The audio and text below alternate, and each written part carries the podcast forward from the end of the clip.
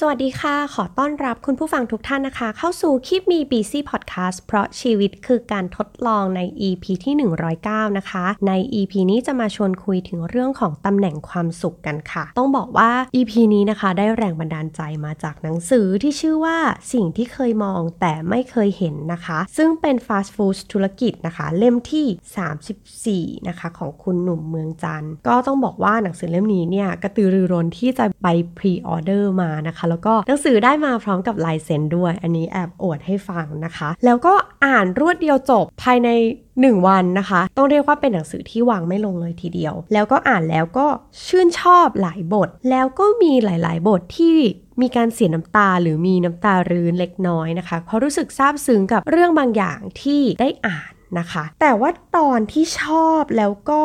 ชวนให้หยุดคิด คือบทที่ชื่อว่าตำแหน่งความสุขค่ะ ซึ่งบทนี้นะคะก็เกิดขึ้นจากคำถามที่มีคนถามผู้เขียนเกี่ยวกับเรื่องของการทำงานเป็นทีม ว่าทำอย่างไรให้คนในทีมไม่อิจฉากันนะคะ ซึ่งจากบทนี้เนี่ยเอมก็รู้สึกว่าตัวเองนอกจากการที่เราจะได้เรียนรู้ถึงการทำงานเป็นทีมแล้ว ก็ ยังมีเรื่องหนึ่งที่ได้เรียนรู้ก็คือ การสร้างความสนุกในงาน แล้วก็สร้างความสำเร็จในงานส่วนตัว ในงานที่แบบมันเป็นงานของเรา แล้วก็เป็นเกมส่วนตัวที่มันจะทำให้งานที่เราได้รับมอบหมายนั้น มีความสุขมากขึ้น สนุกมากขึ้นนั่นเองนะคะสิ่งสำคัญที่สุดในการทำงานเป็นทีมก็คือว่าเราต้องหาตำแหน่งเหมาะสมของตัวเองให้เจอนะคะ อธิบายง่าย ๆ ก็คือว่าถ้าเทียบกับ กีฬาฟุตบอล ก็ประมาณว่า กองหน้ากองหลังเนาะกองหน้าที่เก่งๆ ก็จะมีค่าตัวที่สูงลิบลิ่วนะคะ ในขณะที่กองหลังก็ต้องทำหน้าที่ support กองหน้าเพื่อให้ทำประตูได้นั่นเองนะคะ ซึ่งเอมเชื่อว่าในเกือบทุกๆงานในทีมเดียวกัน ก็มักจะมีอยู่ 2 ฝั่งด้วยกันก็คือ ทีมที่บุกตะลุยเป็นทัพหน้า คุณเป็นเซลล์หรือว่าเป็นคนที่มีสปอตไลท์ส่องเนาะกับอีกทีมหนึ่งก็คือทีมคนเบื้องหลัง ทีมที่ต้อง support ทีมที่ทำงานหนักเพื่อให้เกิดสิ่งที่เราตั้งเป้าหมายไว้ เกิดขึ้นเป็นจริงได้ แล้วก็สำเร็จได้จริงนะคะ คนที่สปอตไลท์ส่องก็อาจจะได้รับคำชื่นชมอะไรเวลาที่มีผลงานที่ดี แต่ถ้าเรามองให้ลึกลงไปเราก็จะเห็นว่าถ้าไม่มีทีม support ที่ดี หรือทีมเบื้องหลังที่ดี งานก็จะไม่เดิน หรืองานก็จะไม่สำเร็จ หรือว่ามันก็สำเร็จแหละแต่สำเร็จได้ยาก ถ้ามีแค่คนเบื้องหน้าอย่างเดียว หรือคนที่มีสปอตไลท์ส่องอย่างเดียวนั่นเองนะคะ เพราะฉะนั้นสิ่งที่ได้เรียนรู้ก็คือ พื้นฐานของการทำงานร่วมกันของเบื้องหน้าแล้วก็เบื้องหลังที่สำคัญที่สุดเลยก็คือ การให้เกียรติเพื่อนร่วมทีมที่ให้การ support หรือว่าสนับสนุนเรา เพื่อให้งานนี้เกิดขึ้นได้ แล้วก็ สำเร็จได้นะคะ ในหลาย ๆ ที่ประชุมเอมมักจะรู้สึกชื่นชมนะคะ พนักงานออฟฟิศด้วยกันนี่แหละ ที่เวลาเขาได้รับคำชื่นชมจากเจ้านายหรือคนอื่น ๆ นะคะ ในที่ประชุมว่า โอ้ เป็นผลงานที่ดี เป็นผลงานที่เยี่ยมโอ้ได้เป้าหมาย ยอดขายก็ได้กำไรก็ดีนะคะ แล้วเขามีการ reference ว่าผลงานที่ได้เกิดขึ้นจากเพื่อนร่วมทีมของเขา หรือว่า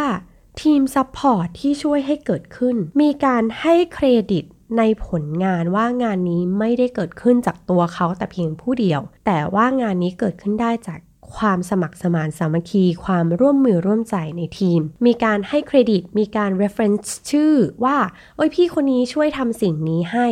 มันก็เลยเกิดสิ่งนี้ขึ้นนะคะ การให้เกียรติแบบนี้ในที่ทำงานเนี่ยบางทีมันเป็นเรื่องเล็กๆ น้อยๆ ที่คนไทยหลาย ๆ คนนั้นหลงลืมไปนะคะ ว่าตัวเองนั้นไม่ได้สำเร็จได้ด้วยตัวของคุณคนเดียว แต่มันเป็นผลงานของทีม มันยังมีคนอีกหลายคนที่ช่วยเหลือเราเพื่อให้เกิด สิ่งนี้ขึ้นมานะคะ เพราะฉะนั้นพื้นฐานเลยของการทำงานเป็นทีมก็คือการให้เกียรติให้เครดิต แล้วก็มีการ reference ชื่อเขาบ้าง นอกจากคนจะมองว่าเฮ้ยคุณเก่งแล้ว คุณยังมีน้ำใจนักกีฬา แถมคุณยังให้เกียรติเพื่อนร่วมงาน แถมเราไม่ได้เสียอะไรเลยจากการที่ให้เครดิตของคนที่มาช่วยเหลือเรา หรือว่าการให้เครดิต กับทีมที่ช่วยเหลือเราแล้วก็ support เรานะคะ คุณจะยิ่งจะแบบดูดีดูเปล่งประกายมากขึ้นอะเรารู้สึกชื่นชมคนแบบนี้มากๆเลยนะคะ ฉันไม่ได้เก่งคนเดียว แต่ฉันมาเป็นทีม อันนี้คือแบบเป็นคน cool ในที่ประชุมจริง ๆสำหรับมนุษย์ที่ทำงานออฟฟิศเหมือนกันนะคะแล้วก็การที่จะทำงานแล้วไม่ขัดแย้งกันก็คือการมี KPI ของ ทับหน้าและทับหลังหรือว่ากองหน้ากองหลังอย่างชัดเจนนะคะ โดยรวมทุกคนก็คือมีเป้าหมายเดียวกันก็คือทำงานชิ้นนั้นๆ ให้สำเร็จตามที่เราตั้งเป้าหมายไว้ แต่ KPI ความสำเร็จ ของกองหน้าและกองหลัง แล้วก็เบื้องหน้าเบื้องหลังเนี่ยแตกต่างกันนะคะ เพราะฉะนั้นการที่คนเบื้องหลังพยายามจะแบบเซต KPI ให้เหมือนคนเบื้องหน้า มันอาจจะทำให้เกิดความผิดหวังขึ้น เพราะว่ามันเป็นการเซต KPI ที่มันไม่ถูกต้องมันไม่ชัดเจน แล้วก็มันไม่ถูกต้องตามตำแหน่งของคุณ ยกตัวอย่างเช่นนะคะ อย่างกองหน้าเวลาที่เราไปขายของมาอย่างนี้เนาะขายของมา เสร็จปุ๊บเป้าหมายของคนที่ไปขายของคนที่เป็นเซลล์ก็คือยอดขายนี่แหละ ขายยังไงให้ได้มากที่สุดดีที่สุด แล้วก็มาจิ้นดีขายได้ในราคาที่สูงนะคะ ในขณะที่คนที่ทำงานเบื้องหลัง ก็ต้องพยายามทำยังไงก็ได้ ให้ต้นทุนในการผลิตต้นทุนในการให้บริการต่ำที่สุดเท่าที่จะเป็นไปได้ แล้วก็พยายามจะทำให้งานเนี้ยสำเร็จแล้วก็ราบรื่นได้ตามที่ลูกค้าคาดหวัง ตามที่เซลล์ไปคุยมา ตาม requirement ที่ตกลงกันไว้ นี่คือหน้าที่ของคนเบื้องหลัง และเบื้องหลังไปกว่านั้นอีกก็คือ คุณต้องเก็บเงินได้ และคุณก็ต้องจ่ายเงินให้กับ supplier หรือ vendor ของคุณ ให้ทุกคนในเชนของคุณนั้นเขามีความสุข แล้วคุณก็จะได้รับสิ่งตอบแทนกลับคืนมา คือสำหรับคนเบื้องหลังก็คือ ลูกค้าเขาก็คงจะชื่นชม เฮ้ยว่าบริการหรือว่าสินค้าของบริษัทนี้มันดีจริง ๆนะ เขาคงชม ผ่านเซลล์มา แต่ว่ามันคือผลงานของทั้งทีมจริง ๆ เพราะสินค้าและบริการที่พวกคุณพยายามช่วยกันขายมา โดยที่แบ่งหน้าที่กันอย่างชัดเจนนั่นเองนะคะ อันนี้ก็เป็นตัวอย่างใกล้ๆตัวนะคะ ที่เออ ถ้าสมมติไปคาดหวังให้ลูกค้าต้องชมชั้นตรงๆ มันก็คงจะยาก เพราะว่าเบื้องหลังก็อาจจะไม่ได้สัมผัสกับลูกค้าโดยตรงนะคะ แต่โดยรวมแล้วเนี่ยเขาก็อาจจะชื่นชมทั้งทีมเนี่ยแหละ เวลาที่เขาชื่นชมนะคะ เขาอาจจะชื่นชมผ่านเซลล์ นะคะ แล้วก็เซลล์ก็มาบอกให้เกียรติหน่อย บอกเล่า บอกว่าเอ้ยเนี่ยลูกค้าชื่นชมมาขอบพระคุณทีมมากๆนะคะ ที่ ทำให้สิ่งนี้เกิดขึ้นทำให้ลูกค้าพึงพอใจ แล้วก็เขายังใช้บริการ ยังซื้อสินค้าของเราอย่างต่อเนื่อง แต่เวลาที่เขาตำหนิติเตียน นั่นแหละเขาก็หมายถึงรวมถึงทั้งทีมนั่นเองนะคะ อันนี้ก็ถือว่ามีเป้าหมายเดียวกัน แต่ KPI ของแต่ละทีมนั้นแตกต่างกันนะคะ แล้วก็ที่สำคัญที่สุดก็คือว่าในทีมเดียวกัน มันจะมีคนเหมือนกันไปทั้งหมดไม่ได้ มันจะไม่เติมเต็มซึ่งกันและกันนะคะ เพราะฉะนั้นสิ่งที่เราทำได้ก็คือการเคารพในความเก่งที่แตกต่างของแต่ละคนในทีมนะคะ อย่างในงานโลจิสติกส์ส่วนตัวที่เอ็มทำเนี่ย เอ็มเคยผ่านมาทั้งการทำ เบื้องหลังก็คือเป็นทีม support ทำ operation มาก่อน แล้วตอนนี้นะคะก็เปลี่ยนหน้าที่ตัวเองมาเป็นคนเบื้องหน้าเป็นเซลล์บ้างต้องสัมผัสลูกค้าบ้างนะคะ ซึ่งส่วนใหญ่เราก็มาจะขายให้กับลูกค้าที่เป็นลูกค้าองค์กรนะคะ ในขณะที่เอ็มก็จะมีทีม operation ที่ช่วยดูแลงานขนส่งหารถขนส่งให้ทำต้นทุนให้ประสานงานกับพี่ๆพนักงานขับรถให้ ซึ่งเราเคยลองไปประสานงานกับพี่ๆพนักงานขับรถแล้วนะคะ ก็คนพบว่าเรานั้นยังต้องพัฒนาอีกมาก ในเรื่องของการสื่อสารให้พี่เขาเข้าใจว่าเราต้องการอะไรนะคะ ในขณะที่พอน้องๆนะคะที่เป็นทีมโอเปอเรชันเนี่ยเขาไปคุย กับพี่ผู้ขนส่ง เออ คุยเรียบร้อยแป๊บเดียวรู้เรื่อง เราก็เลยรู้สึกว่า เออ เนี่ย อาจจะไม่ใช่ความเก่งของเรา อาจจะเป็นระดับภาษาที่เราคุยกับเขา เราไม่ได้คุยภาษาเดียวกันกับเขา เราไม่ได้ใช้คำที่เขาใช้ เรายังไม่เข้าใจเขาจริง ๆ เพราะฉะนั้นเราต้องเคารพถึงความแตกต่างว่าเราอาจจะทำได้ดีในหน้าที่ที่เราได้รับมอบหมาย แต่ว่าพอออกไปทำงานที่เราไม่ได้รับมอบหมายจริง ๆ เราไม่มีความชำนาญ ก็ต้องยอมรับว่าทีมหรือ คนในทีมของเรานั้นเขาทำได้ดีกว่าเราจริง ๆ ซึ่งความเก่งที่แตกต่างนี้เสริมให้ทีมทำงานได้ดีขึ้น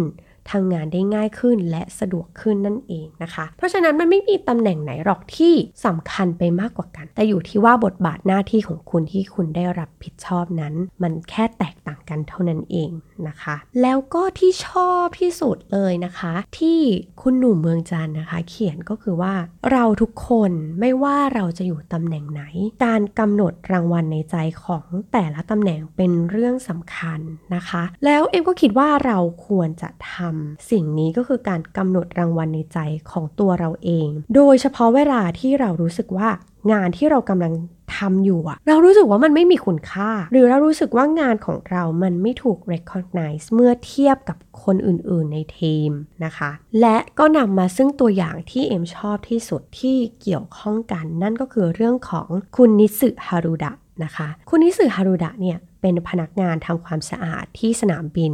ฮาเนดะนะคะที่ประเทศญี่ปุ่น คุณนิสึฮารุดะเนี่ยเขาได้รับรางวัลคนทำความสะอาดยอดเยี่ยมหลายปีซ้อนนะคะ เราเห็นรางวัลของเขาว่าเฮ้ยเฮ้ยเขาเป็นคนทำความสะอาดที่ได้รับรางวัล แต่เมื่อพูดถึงบทบาทหน้าที่ของเขาในสนามบิน คือคนทำความสะอาดเขาก็เป็นเหมือนจุดเล็กๆ จุดหนึ่ง ในสนามบินที่คนก็อาจจะไม่ได้ recognize เข้าห้องน้ำแล้วก็ออกไป แล้วก็ไม่ได้นึกถึงหน้าของคนทำความสะอาดด้วยซ้ำหรือว่าไม่ได้นึกถึงคนที่กำลังให้บริการอะไรสักอย่างหนึ่งกับเราอยู่ด้วยซ้ำนะคะ ต้องเรียกว่าโอ้โห เป็นงานที่แทบจะไม่มีคนรู้สึกถึง ผลงานของเขาเลย แต่เคล็ดลับของคุณนิสึฮารุดะเนี่ยนะคะ เคล็ดลับความสำเร็จที่ทำให้เขาได้รางวัลนนั้นก็คือการสร้างกำลังใจให้ตัวเอง ด้วยการสร้างเกมส่วนตัวของเธอเองค่ะ เกมที่ว่าก็คือว่าเธอจะทำความสะอาดจนเงาวับจับจิตนะคะ ทุกซอกทุกมุมของห้องน้ำของทุกจุดในสนามบิน และรางวัลของเธอ ก็คือสีหน้าท่าทางของคนที่มาใช้บริการของผู้โดยสารที่ใช้บริการสนามบินฮาเนดะนี่แหละ สีหน้าที่ประหลาดใจหรือว่าแบบประหลาดใจจนร้องว้าวออกมา เพราะว่าโอ้ยมันสะอาดมาก มันเงามากมันแบบสุดยอดไปเลยแบบนี้นะคะ นั่นคือรางวัลแห่งชัยชนะของตัวเธอเองค่ะ กลับมาที่ตัวเราเองนะคะ เราทุกคนก็สามารถที่จะสร้างเกมส่วนตัวจากงานที่เราทำได้ นะคะ ยิ่งทำยิ่งสนุก ยิ่งทำแล้ว